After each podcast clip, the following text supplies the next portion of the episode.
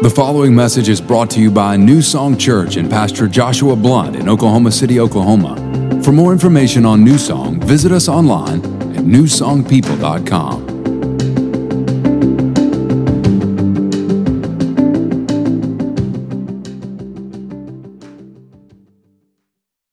In Jesus' name, amen. Okay, how many of y'all like coffee shops? All right, I guess that's why the 11 o'clock service is the 11 o'clock service. Just so you know, you have the most people that like coffee in all three services. But I have this thing about coffee shops where I'd go past coffee shops or I'm going in and coming out, and I'll see people on their laptops or their iPads, and they look like they were concentrating, they were doing some great work on there, and they just look cool. Look like they were focused to doing something. And I was like, man, I want to be cool. You know, so I have an office of my own, but it just felt as though just pull to just go into a coffee shop and do work inside a coffee shop. So, so I, was like, I told my wife, and I said, "Man, man, I just think I just think it's just, it's just got the look, you know, like yeah, you're doing something. Okay, so I want to be a part of it." So she said, All right, you know, whatever. And I said, Okay, cool. So the day came, had my bag, picked my computer in, I'm going to the coffee shop. Now, I'm not coffee guru, coffee literate. So uh, all I know is I got to order something that does not have mocha in it. Because me and chocolate are not friends. So I get to the coffee shop and I look for caramel. And I'm like, okay, give me that. That has caramel in it. I order it. I sit down, get to my spot, take my computer out. I'm like, oh man. I'm going to be looking so cool. And so I open my computer and then I start trying to work. Now, I mean, you know, there's so much movement in a coffee shop, people going in and people going out. So I take a sip and then I lift my head. Okay, who's that? Do they know me? Am I supposed to say hi? And I was so distracted and so bored in that experience. In the next first 15 minutes, I was like, man, this is not for me. I'm not called to work in a coffee shop.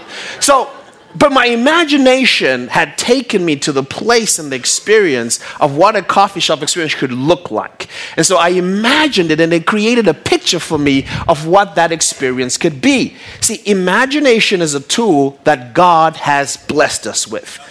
Okay? Now, God says this in Isaiah 46:10. He says, "I make known the end from the beginning. I make known the end from the beginning," which means that he sees and he knows the end. And God gives us the tool in imagination to be able to imagine an end that gives us vision that we can pursue or that we can move towards. So, imagination is a tool that God gives us, and it creates a picture or a vision of what He wants us to achieve or that He has set for us. Now, imagination, if it's distorted, it gets us into this realm called fantasy. And that's what I want to talk to you about today is the realm of fantasy. You see, fantasy is imagining that which is unrealistic, impossible, or improbable. Okay? Fantasy is imagining or setting your heart or your mind to something that is unrealistic, impossible, or improbable. Now, psychologists have this theory.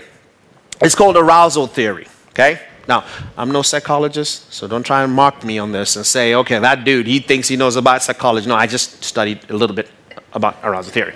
Okay, so they have this principle called arousal theory. So what they say is everybody has an optimum arousal level. An optimum arousal level. And when it's disturbed, it creates a motivation to bring things back to optimum. So, for example, when you feel hungry, it means that the the arousal levels have twisted or shifted. And so it creates a motivation to look for. Okay, these guys are here in church. Okay. All right? It, it, it create, I'm hungry. It creates a motivation for me to look for. Oh, there you go. Okay, now we're all in church. To look for food to come back to optimum level. Or if I am tired, I'm going to take a nap again to bring back my to bring myself back to that optimum arousal level. So there's a motivation there to bring myself back to that level. So, what imagination does when you're starting to see things in vision, it creates a motivation to accomplish that vision. So, you are disturbed inside of you in a good way to move forward to get the thing that you're desiring in God to bring yourself back to a place of satisfaction, peace, and, and things like that. But when it is fantasy, because it is something that is unrealistic, something that is impossible, something that is improbable, you are never going to get it. So, you're constantly living life unsatisfied.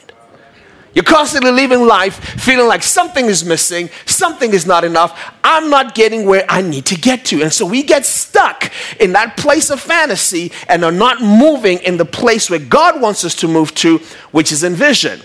And it happens a lot.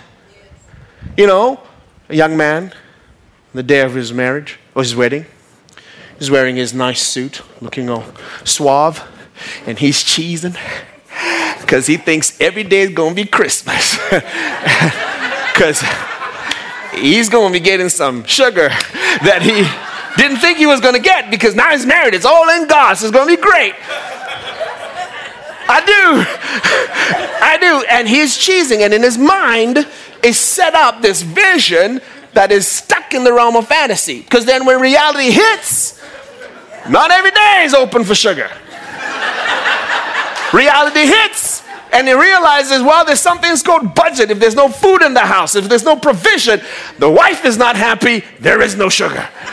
And so he he then comes to the full experience of what marriage really is, and all of a sudden he's thinking, man, maybe marriage isn't for me, or I married the wrong person. But no, you were stuck in the realm of fantasy. And the same is true.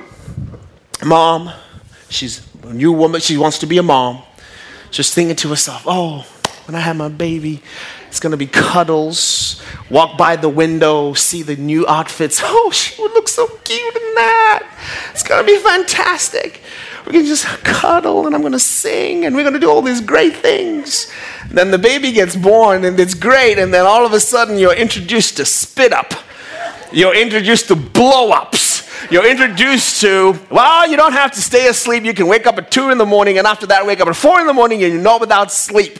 And you're so zombified, you take the salt and you put it in the fridge, and you take the milk and you put it in the cupboard because you're so tired. And all of a sudden, that experience doesn't look like what you imagined in the realm of fantasy. And it can get so deep that somebody can say, I'm not a good mom. I'm not mother material. What was I thinking? I shouldn't have kids. I'm terrible.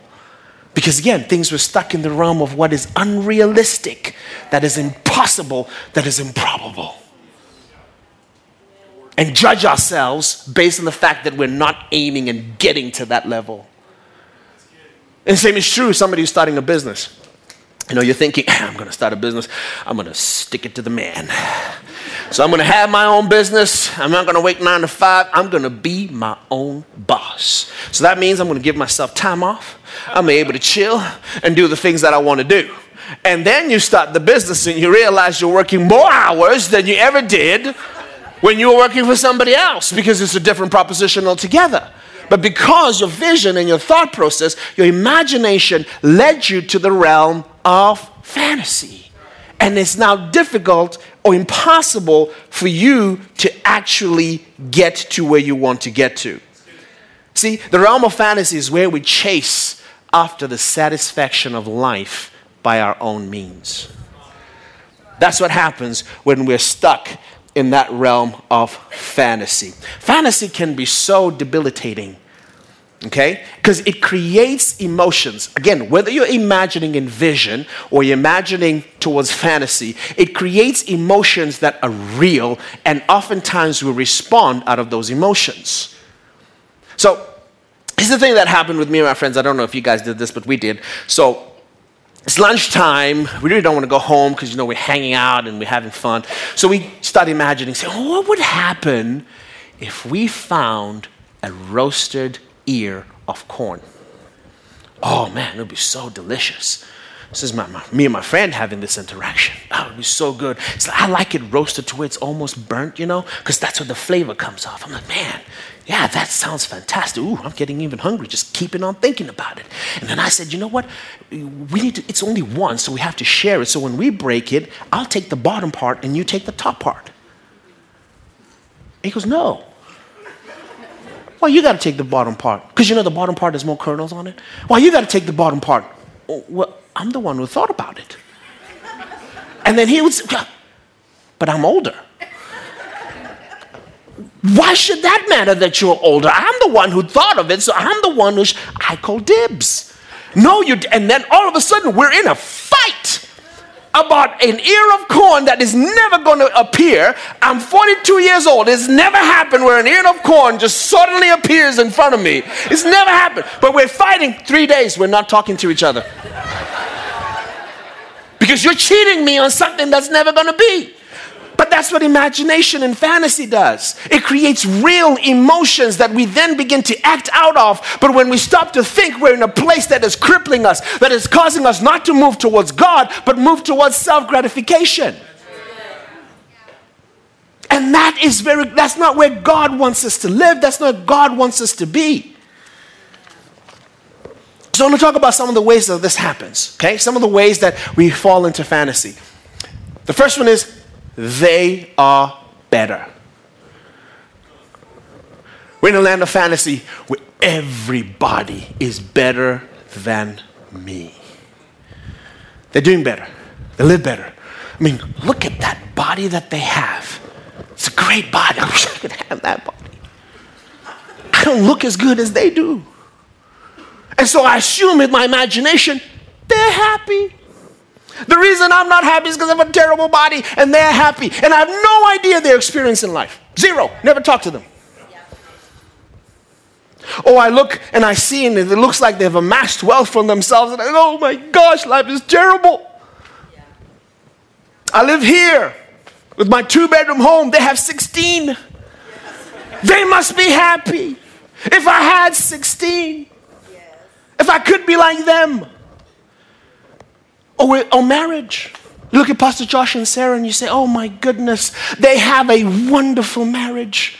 If only my marriage could be like that. If you're a woman, you're looking at Pastor Josh, you're saying, look at how well he dresses. He knows the scripture so well, like a man of God. My man's still learning how to spell Genesis. but he's got it made. Oh, I just wish that I could have something like that. Oh, you're a woman and you're looking at, uh, you're a man, you're looking at Pastor Sarah and you're going, man, look at how she smiles and she supports him. My wife ain't supported me for a minute. I don't even know what she thinks about me. And so you look at that and you compare and you think that this is better and this is terrible because they look better. And so your imagination takes in the land of fantasy to have that image. But then Paul says, right, imitate me as I imitate Christ. That imitation is not imitating a look, but imitating principle that creates results. So both you and I could be practicing principles and our marriages will look different, but they're both successful. We don't all have to look the same way. We don't all have to do the same things. But as long as we're practicing principle, then we find freedom. So thinking that somebody is better is a distortion of truth. They're not better, they are different. So you're not better, which is the next one. I am better. Stuck in the realm of fantasy, I am better. Yeah, you know, you give me a new song, we would have five campuses by now. If I was the one leading it, yeah, we would be all over the map. Slow movement happening here, but if it was me, I got this. Or, or you look at the auditorium, you go, you know, they stick chairs at the back of the church. Now, I'm into interior designing. That's terrible look. If I was in charge, we would never have chairs in the back there. And so you're looking at things and you're thinking, I can do better. You have no information to detail. You have no information to budget. You have no information to experience, but your imagination takes you to a place where you think, I got it made. I can do it. And it's improbable. So sometimes we push through it. Like if it's a promotion, John got promoted before me. That was a terrible decision. I'm better than John. I should have been promoted, not John. But then the Bible says promotion comes from the Lord. So John was promoted by the Lord, not by me, not by his bosses. So if I realize that my time is not yet, so my job is to realize that I still need to work on myself to get better because I know that my time will come and not to look at John and envy him or to compare myself with John and think that he I'm better than John. See, sometimes we push through it. Sometimes by means that are not righteous, so that we get to that end product because we desire it so bad because we think we're better. And then we get there and we realize what a terrible experience it is. Because again, it was in the realm of fantasy. Now, if it's in vision, here's what the Bible says The blessing of the Lord maketh rich, and he adds no sorrow to it. So if I'm walking in vision, I'm pressing through to what God has called me to there is no sorrow attached to it. I am in peace. But if I press through to something that is not what God has called me to, there's no peace. There's no peace at all. Because I'm following the fantasies of my flesh. The third one is if only I had. Now I fall into this one. I fall into this one. See, I didn't grow up with a father, my dad wasn't around. So oftentimes, it still happens on occasion, but oftentimes when I was growing up, I always felt I was broken, that I was not man enough, that I was missing something that made me a man because I didn't have my father in the house to look up to. That I didn't have a place where I can go and say, you know, dad, I'm struggling with this, and he can guide me along and say, hey, this is what you need to do, son. This is how life works. This is how man handle things. And I always felt that I just wasn't man enough. And I would be stuck in the realm of fantasy, feeling if only my father were here, maybe I wouldn't have some of the problems that I am experiencing. But then God had to stop me and remind me that listen, being a male is a matter of birth, but being a man is a matter of choice. That if you choose the principles that I lay out in the Word of God of what a man of God is, then you are a man of God. So you don't have to look at somebody else or another picture or imagine a thing to assume what manhood is. You are a man because I've called you to be a man and walking in the principles of truth that determine your manhood. And so I lack no good thing. And, and we can do that also in, in monetary places, right?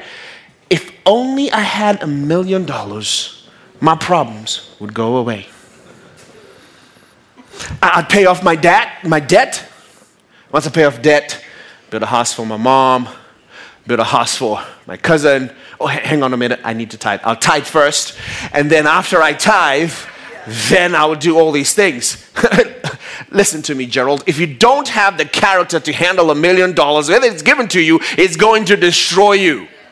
Having a million dollars is not the answer to your situation.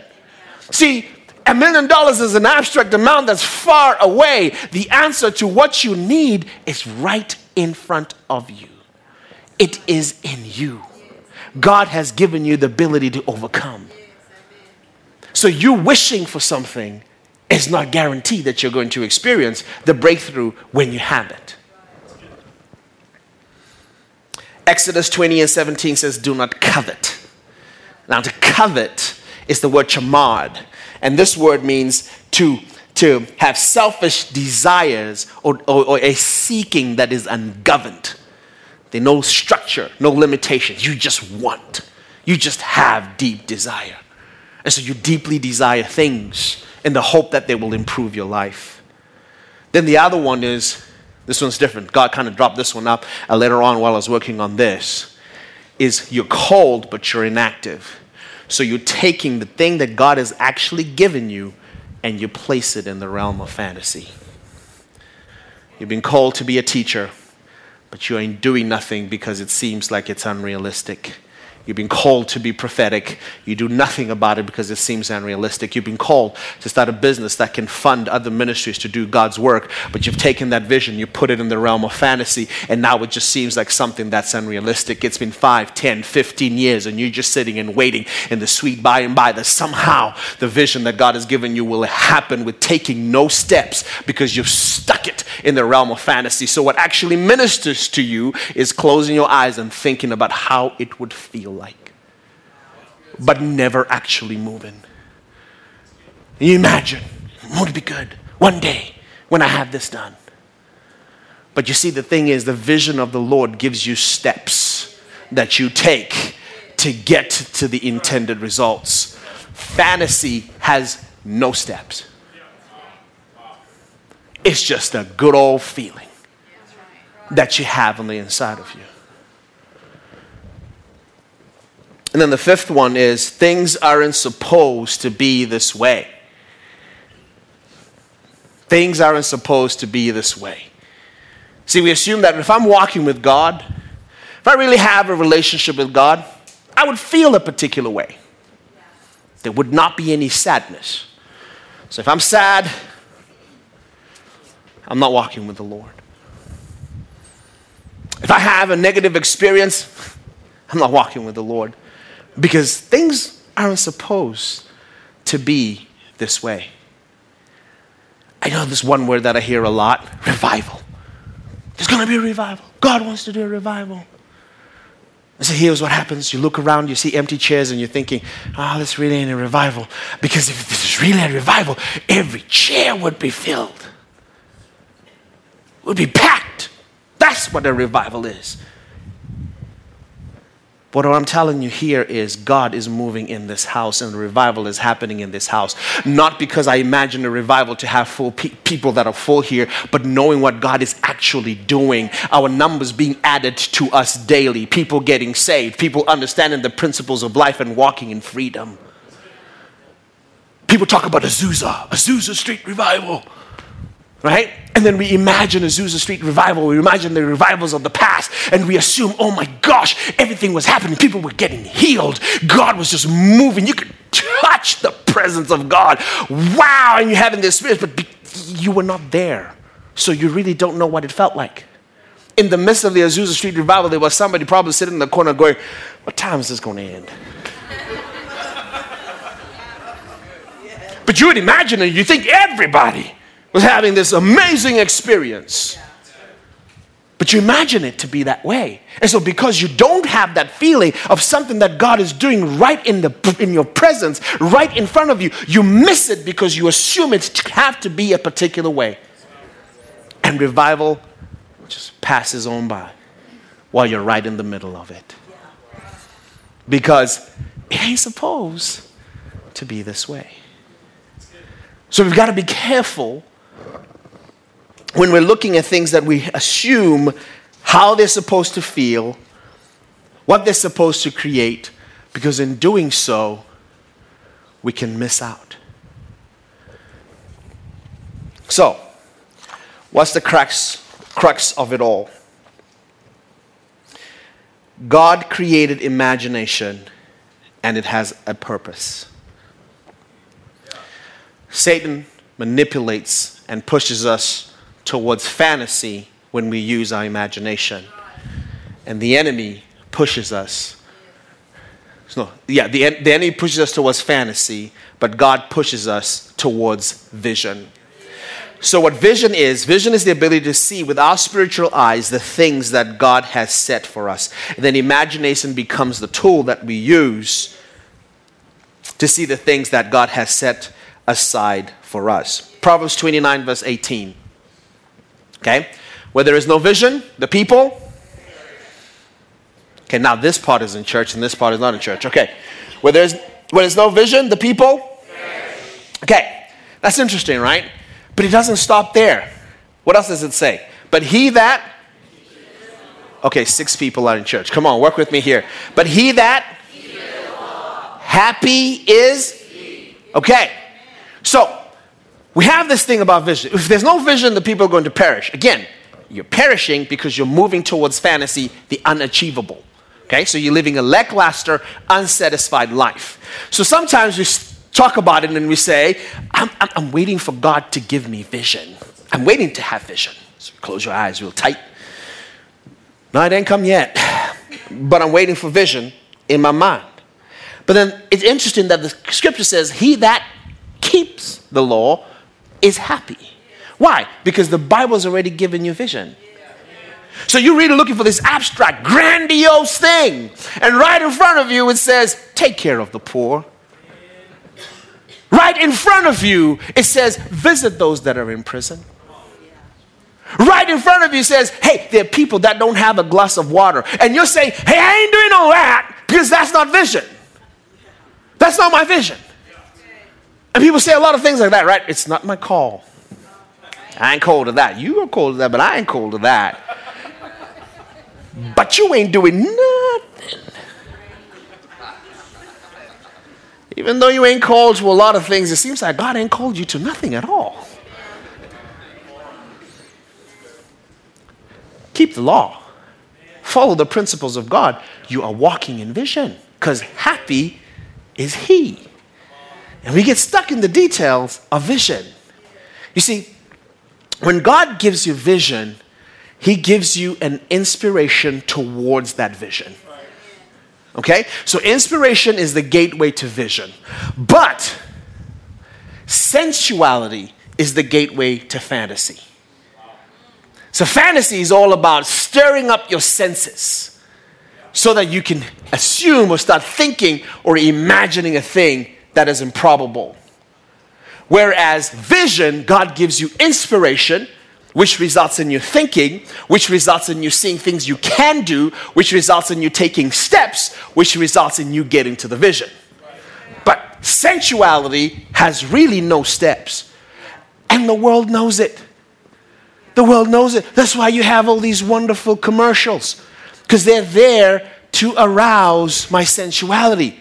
Have you seen the chocolate commercial? See the chocolate is in that little packet, and then they open it, and, and it goes, wow. It's like a breath of wind came out when the chocolate was open. and then I'm like, yeah, I want to experience this breath of wind. Oh my gosh, this chocolate experience is just amazing. Amazon.com, two boxes ordered. because they appeal to my senses, they appeal to my sensuality. In the same vein, I see a car, and on the car is a lady that's not dressed adequately enough. Now, I, am never gonna meet this lady. I don't even know what her name is. I don't even know where she lives. But uh, somehow, if I get that car, the feeling that I have is what I have because I saw her on that thing. Why are they doing that? Because they're arousing my senses, creating a fantasy and then I think that when I have this car, and what happens after a week of driving this car? No lady. she ain't called me. She ain't said nothing to me. She was just on the commercial though. What happens when you get that thing that they advertise? There was no wind in the chocolate. All it had was calories.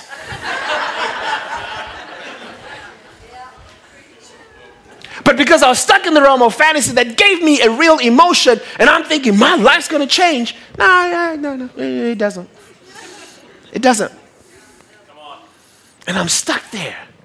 And it's not just in commercials, it's in the news, right? How do I get you to vote for a candidate? I just need to tell you how bad that other one is. Okay? This one is terrible candidate, terrible person. And then I start hating him. Oh, that's terrible. That guy. Ugh. I don't ever want to meet with him. And on the other side, that guy, he smokes weed in the office. Oh, I don't want to vote for this guy. He smokes weed in the office. Never seen him do it. Never. Never seen the bad things that this person did. But they know it's going to arouse me, get me angry, because they know these are principles I live by. So this guy's terrible. But you know what? They're all terrible.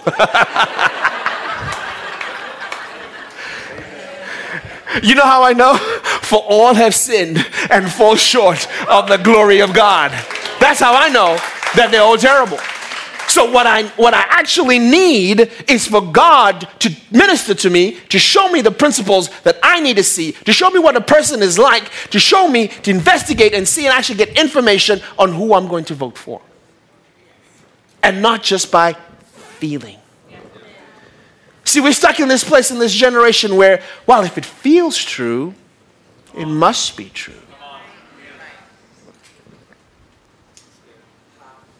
But truth isn't a feeling, my friends. Truth is truth, whether I like it or not. whether I feel it or not. Truth is going to be truth. So, what's the point of all this? Okay, so this was my introduction. Now I'm beginning the sermon. Okay. So, how do we get out of this place that we're stuck in when it comes to fantasy? Now, first of all, God tells us, Philippians 4:18, finally, brothers and sisters, whatever is true, whatever is noble, whatever is right, whatever is pure, whatever is lovely, whatever is admirable, if anything is excellent or praiseworthy, think about these things. So that's where I'm going to set my mind on. Okay? This platform here, and whoever ministers on this platform, is in competition with that screen platform that is in your home. So if you come here and this is the only experience you have with the Word of God, and then you go to the other platform and you're binge watching so many shows and movies, and then assume you're going to have sensitivity to God, you've got that whole thing messed up. So then what happens is because you're constantly feeding on this stuff, it creates fantasy in your head. What you assume is good is based on the feeling that you have on the show. See, some of these shows, you want the bad guy to win, right? some of these shows, you want somebody who's actually breaking the law to be the victor in the show. You have an affinity, an affection because of the way they introduce the character. And then, if you're not careful, you start building philosophies around that. Because you're not having an intake of the Word of God. So then the Bible says, Romans 12 and verse 2 do not conform any longer to the patterns of this world, but be ye transformed by the renewal of your that you might be able to see God's good, pleasing, and perfect will. We've been raised up to follow our desires. We've been raised up with a mindset that looks to the things of this world. There has to be a transformation in our minds in order for us to see truth. 2 Corinthians chapter 10. We're going to look at verse 3 and 5, but just to give you a backdrop, when you read 2 Corinthians, some theologians say it's actually the third letter to the Corinthians. And in it, Paul has a different tone when you look at the first chapters. When he gets to chapter 10, he's standing in defense of himself. And the reason he's doing that is because there have been accusations against him that he's actually not a man of God and that he does not walk in the ways of God. So that's the accusation. So he says, Listen, when I come to you, I am timid. I, I, don't, I don't blast. But he says, But when I write, when I write, I am bold. And don't, I don't want to come and be bold when I'm in your presence. Right? So then he picks it up from verse 3 and says, For we for though we walk in the flesh, we do not war after the flesh. For the weapons of our warfare are not carnal, but mighty through God to the pulling down of strongholds, casting down imaginations and every high thing that exalteth itself against the knowledge of God, and bringing into captivity every thought to the obedience of Jesus Christ. Carnality has to do with senses. So if you go to a motivational session, which I'm not saying do not, but if you go to a motivational talking, motivational speaking thing, they will motivate you. Okay? Again, they're driving at your senses. What you want is inspiration that comes from God. But let me talk a little bit more on that. So, for example, you meet somebody who loves to run. They stand here and they say, running is the way to physical uh, exercise and, and, and to make you feel good and healthy. And they're so passionate to give you 10 reasons why running is amazing. While you're sitting there, you're thinking, man, I think I gotta run. I think I gotta do this. Okay? And then all of a sudden, you get out there, you run, and it's just half a mile in, and you're thinking, this is not my calling.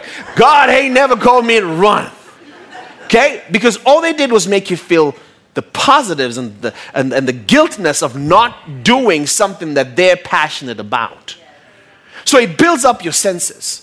It builds up your sensuality. Inspiration from God does not just stop in an instance or when you find obstacles. Inspiration from God allows you to keep on pushing through. This one thing I do, forgetting that which is behind and pressing forward to that which God has laid for me. That's inspiration. I press forward. Okay? So, so that is carnality. So Paul is saying, listen, I'm not coming here with carnality. We're just trying to get you to get motivated. No, I'm coming with the word of truth that will cast down the vain imaginations and the vain thoughts. So, what do we need to have? Number one is understanding. Number one is understanding. Proverbs 4 and 7 Wisdom is the principal thing, therefore get wisdom, and in all you're getting, get.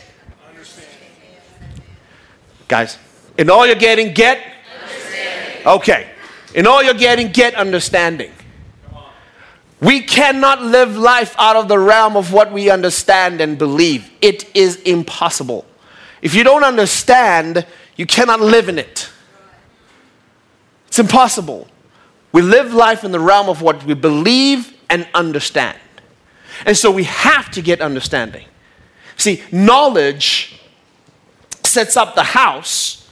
The house is built through knowledge and wisdom, but it is established through understanding.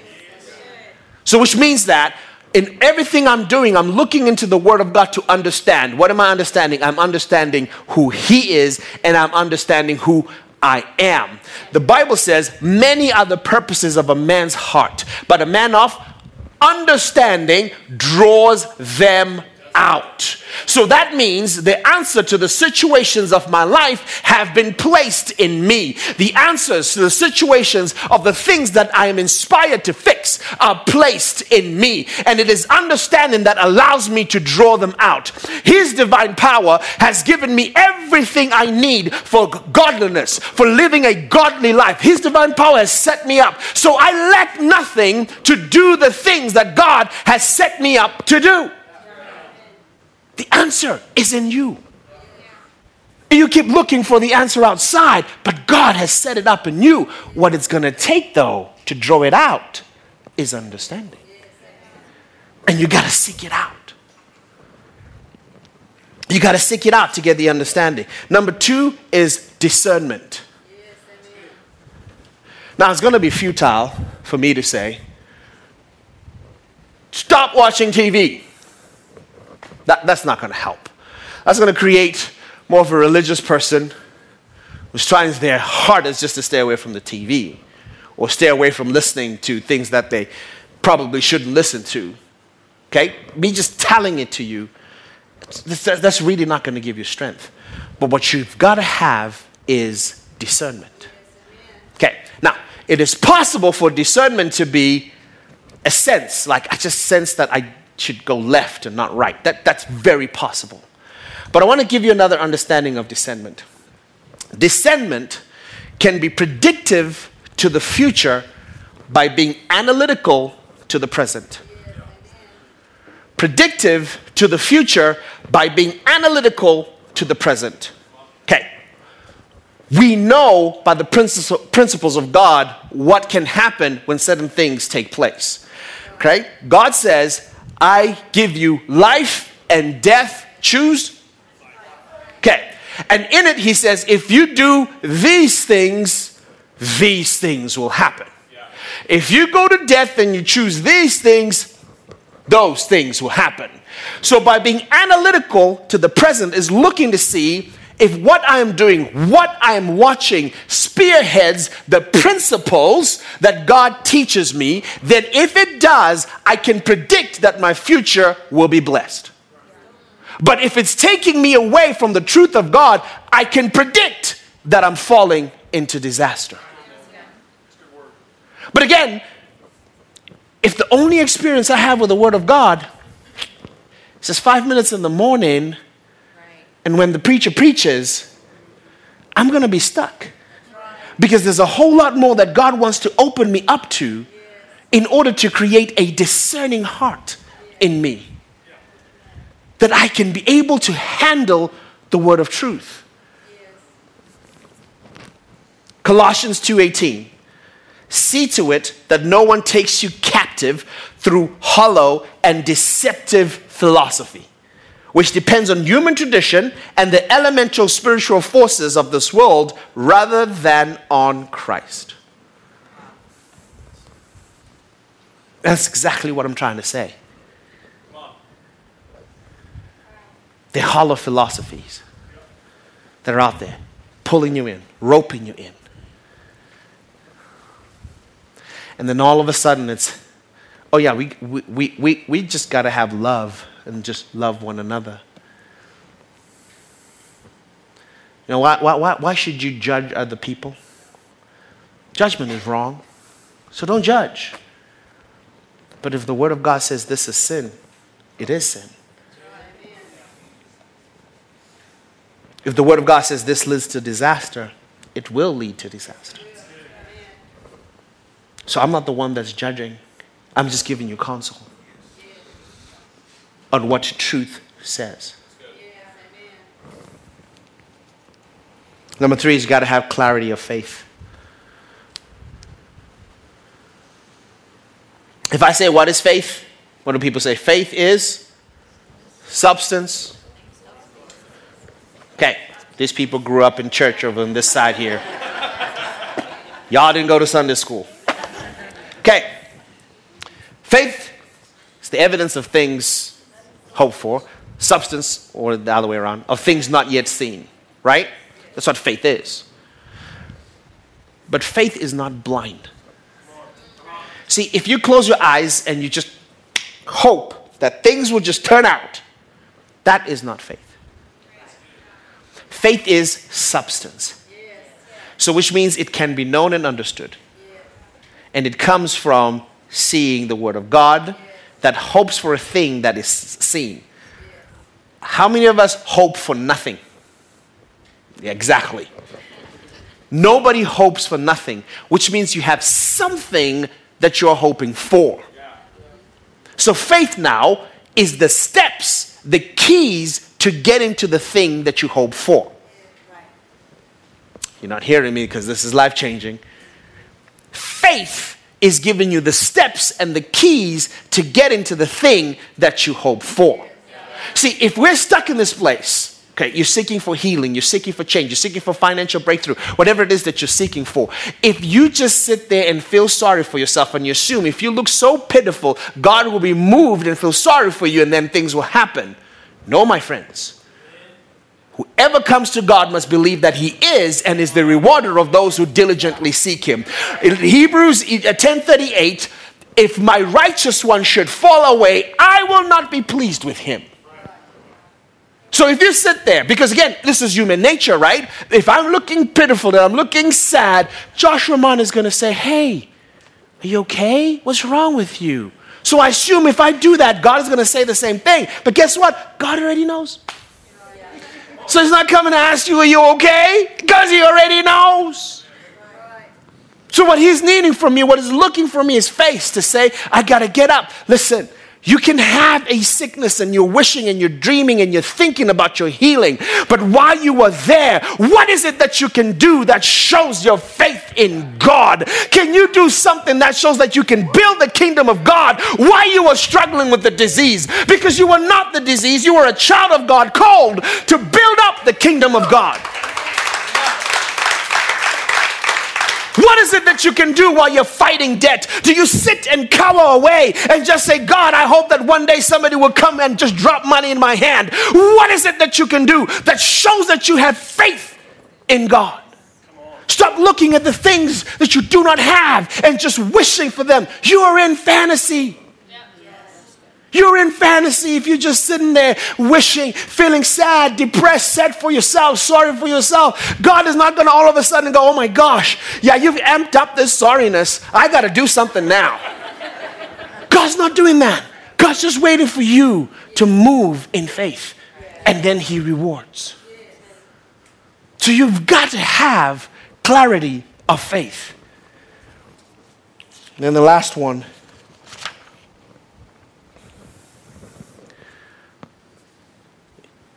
is you got to study. Study the Word of God. Now, it's a bad word. I, I said it in the first service on Saturday. Pastor Josh Romano almost flipped out when I said this word. But then he cheesed and smiled afterwards. See, study involves this very bad word that people don't like, and it's the word work. to get out of the realm of fantasy takes studying the Word of God, which takes work.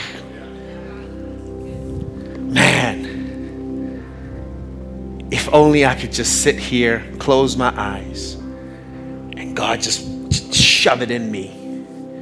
But He hasn't set it up that way. Because He knows in the moment I begin to study and begin to go on the journey, that the journey itself builds something in me as I seek out His truth and study His Word. He says to Timothy, Study to show yourself as a workman who's approved, who can correctly handle the word of truth. He says, All scripture is God breathed, all of it. And it is profitable for teaching, for instruction, for rebuking. Because sometimes we need the rebuke. And all scripture. But if you're just stuck with the sermon on Sunday and you're following this thing you're doing in the morning where you just read it for five minutes and usually to inspire you along for the day, and that's where you stay, and you never get deeper in to understand what is grace, what is salvation, what does it mean to be saved, what does it mean to have the baptism of the Holy Spirit, what does it mean to pray, what does it mean your kingdom come, and you never get in to learn some of these things, you're missing out on what God has for you. Because there's so many keys that unlock so much for us. But if we're spent so much more listening to outside information, because it's a battle, see? It's a battle. The Spirit is battling to get control of the soul, but the body is also doing the same thing and the body pulls. And if we give heed to the body, we quench the spirit. So when the Bible says, guard your heart, from out of it flows the issues of life. That's what it's saying. Guard that place that you make decisions with. Guard that place that you get inspiration to do a thing. Guard it.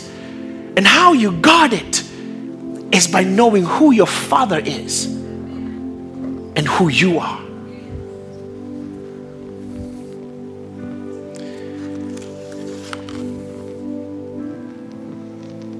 There's a battle going on for your heart. There's a battle. And you have to fight. I wish I could just say, hey, if we raise our hands for five minutes and we keep them raised, when we put them down, everything's going to be fine. That's not how it works the principles have been set in the Word of God. If you close your eyes with me, if you're here and you're like me, you flirted with fantasy and it's been de- debilitating and it's been weakening, and you struggled to get in certain places because fantasy was just pulling you in. I want you to stand on your feet. I'm standing with you. I'm one of those people.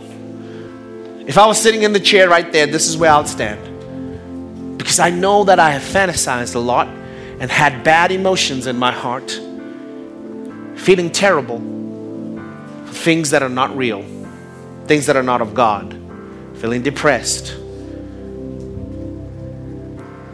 because I'm fantasizing, feeling like my life is not enough.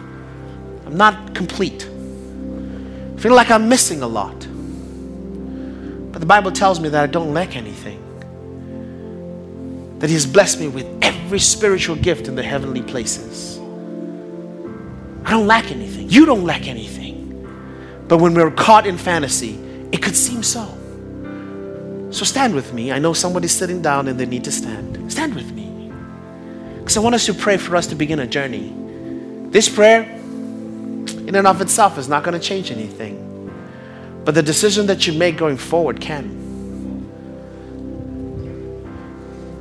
This prayer is just asking for God's inspiration in our hearts to be able to go in the direction that He has called us to, to be able to discern that which is good and that which, should, which we should leave behind. Father, I stand with my brothers and sisters in your presence this very moment, this very morning. And our hearts and our desires, the reason why we stand here is because at the heart of it, we want to follow you. The sincerity of our hearts is shown by the fact that we stand up to say we need you, Jesus. That we cannot walk this journey alone. We know and understand and respect the fact that we are broken in and of ourselves. And so, what we're praying today is we have taken on so much information and believed in lies. But today, I just pray that you would let your word shine, that we would see its truth, so that we can walk in the light that we know we ought to. I pray that you give inspiration to our hearts to be able to pursue you, to pursue your truth, that we can be world changers, that we can affect our city, our state, our nation, the world by taking on the truth of your word. Help us not to miss it. And above all else, forgive us, Lord, for we have made you too small in our eyes. Now, Lord, shine your light and show us the goodness and the greatness that is in you. If everybody could stand to their feet, also, I'm going to ask the altar ministry team to come to the. Thanks for listening to this week's message from New Song Church. If you have a prayer need or would like more information about New Song, you can email info at newsongpeople.com. If you would like to partner with New Song through giving, go to www.newsongpeople.com forward slash give. And if you want to stay connected to New Song, you can find us on Facebook, Instagram, and Twitter by searching for New Song People.